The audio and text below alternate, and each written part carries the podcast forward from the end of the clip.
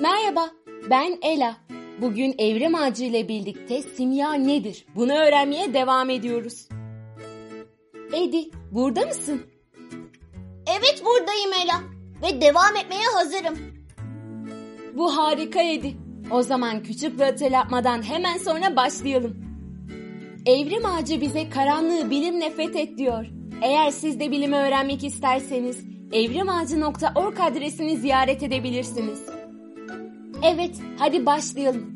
Edi, yanlış hatırlamıyorsam en son simya tarihinde önemli kişilerde kalmıştık değil mi? Doğru hatırlıyorsun Ela. Evet orada kalmıştık. Teşekkür ederim Edi. O zaman hadi başlayalım. İlk olarak Johann Rudolf Glauber'la başlayalım. Şarap üretimi kimyası üzerinde çalışmalar yapıp bunun ticarette kullanılmasını sağladı.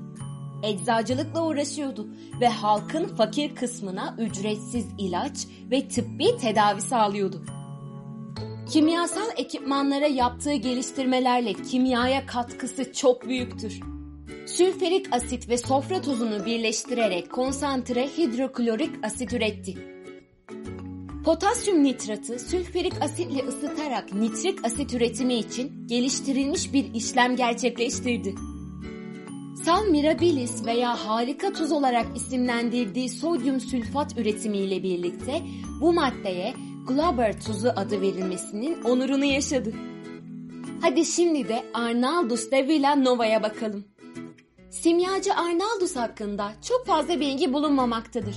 Bunun en büyük sebeplerinden birisi göçebe bir hayat yaşamasıdır. Sık sık şehir değiştiren Arnaldus'un ölümü de Papa tarafından davet edilmesi üzerine Avignon şehrine giderken yolda hastalanarak olmuştur. İlgilendiği konuların gökbilim ve fizik olduğu bilinmekte. Bu bilim dalları yanında kimya, tıp ve Arap felsefesi de okumuştur. Ve şimdi sırada Ebu Musa Cabir bin Hayyan var. Kimyanın kurucusu olarak anılan Cabir bin Hayyan çok yönlü bir bilim insanıdır. Kimya, tıp, felsefe, matematik gibi konularda kendini geliştirmiştir.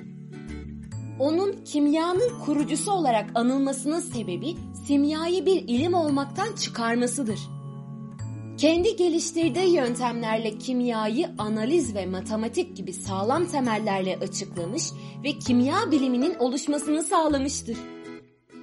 Daha sonra bu alanda kendini geliştirmiş ve edindiği tecrübeler, teknikler ve yeni icatlarıyla modern kimya biliminin kaynaklarını oluşturmuştur. Fransız bilim tarihçisi Marcelin Berthelot, Ebu Musa Cabir bin Hayyan hakkında şunları diyor. Edi, sen okumak ister misin? Olur isterim. Teşekkürler. Aristo'nun mantık ilmindeki yeri neyse Cabir bin Hayyan'ın kimya ilmindeki yeri odur. Aristo mantığın kurucusu ve üstadı olarak kabul edildiği gibi Cabir bin Hayyan da kimyanın kurucusu ve üstadıdır. Teşekkürler Edi. Yaptığı çalışmalar günümüze ışık tutmuştur. Ancak çalışma prensibinin de herkese örnek olması gerekmektedir. Oldukça yoğun bilim hayatı olan Cabir bin Hayyan yaptığı çalışmalar ve deneylerin sonucunda hiçbir zaman emin olmamıştır. Bilimin hızla ilerlediğini ve her yeni gün başka buluşların gerçekleşebileceğini düşünmüştür. Bu da kendisini yaşadığı çağda ileri görüşlü bir kişi yaparak kimyaya ve günümüze ışık tutmuştur. Peki Cabir bin Hayyan neler başarmış? Şöyle ki Edi, dünya üzerindeki ilk kimya laboratuvarını kurmuş. Kristalleşme, kalsinasyon, damıtma ve buharlaşma gibi terimleri kimyaya kazandırmış. Damıtma işleminde imbik aletini kullanarak bitkilerden asitleri, sodyum karbonat ve potasyumu bulmuş. Zehirli maddeler üzerinde incelemeler yapmış. Boyalar, deriler ve deri boyama üzerinde çalışmalar yapmış. Paslanmazda keşfetmiş.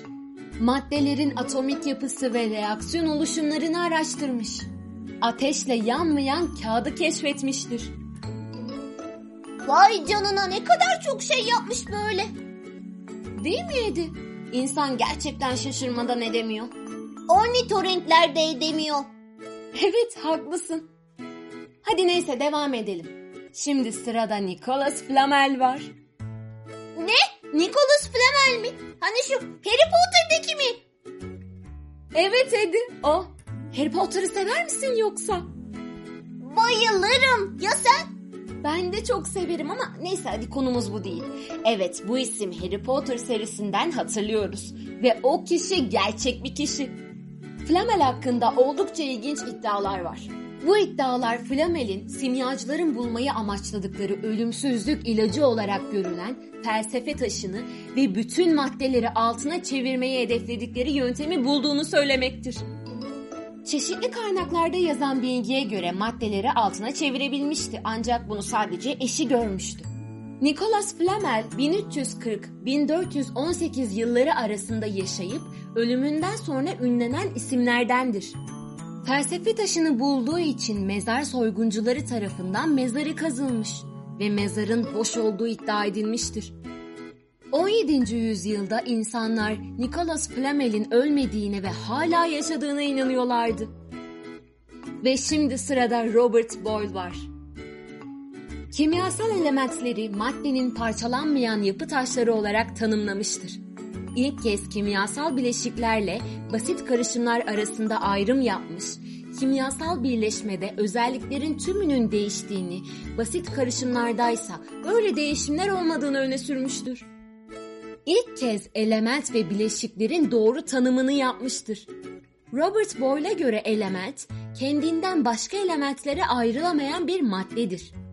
Tüm bileşikler elementlerin birleşmesiyle meydana gelir. Ancak Robert Boyle'un element tanımındaki eksikliği sodyum hidroksit, kireç ve su gibi ısıyla zor ayrışan maddeleri element kabul etmesidir. İlerleyen dönemlerde bu eksikliği Antoine Lavoisier yaptığı çalışmalarla düzeltmiştir.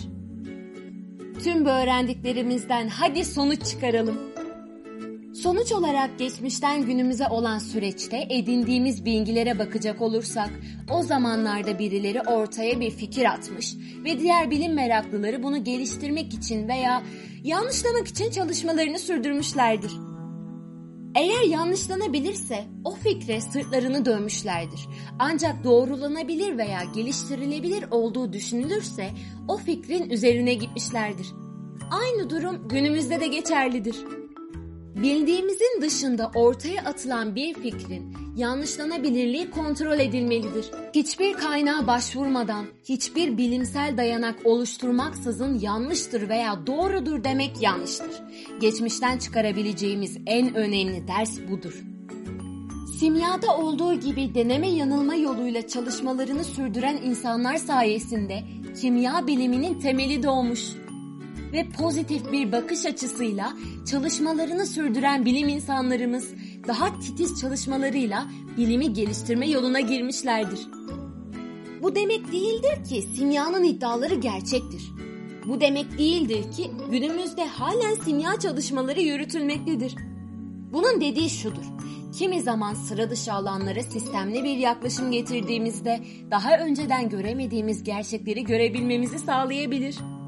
Günümüzde her geçen gün yeni çalışma alanları doğmaktadır ve doğmaya devam edecektir.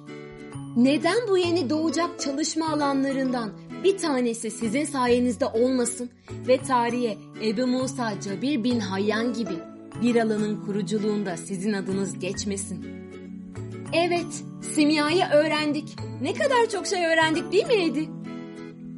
Evet, bayağı bir şey öğrendik. Ben simyanın bu kadar çok şey yaptığını bilmiyordum. Evrim ağacına tüm bu bilgiler için teşekkür ederiz. Çok haklısın Edi, evet. Evrim ağacı. Tüm bu bilgiler için teşekkürler. Bu konu burada bittiyse o zaman bu podcast de burada bitti mi? Evet Edi, bu konu burada bitti. Ama başka konularda, başka podcastlerde tekrardan birlikte olacağız. Tekrardan görüşmek üzere. Kendinize çok iyi bakın. Tüm bu bilgiler için tekrardan Evrim Ağacı'na teşekkür ederiz. Öğrendiklerinizi tanıdıklarınızı anlatmayı unutmayın. Başka podcastlerde görüşmek üzere. Kendinize iyi bakın. Hoşçakalın.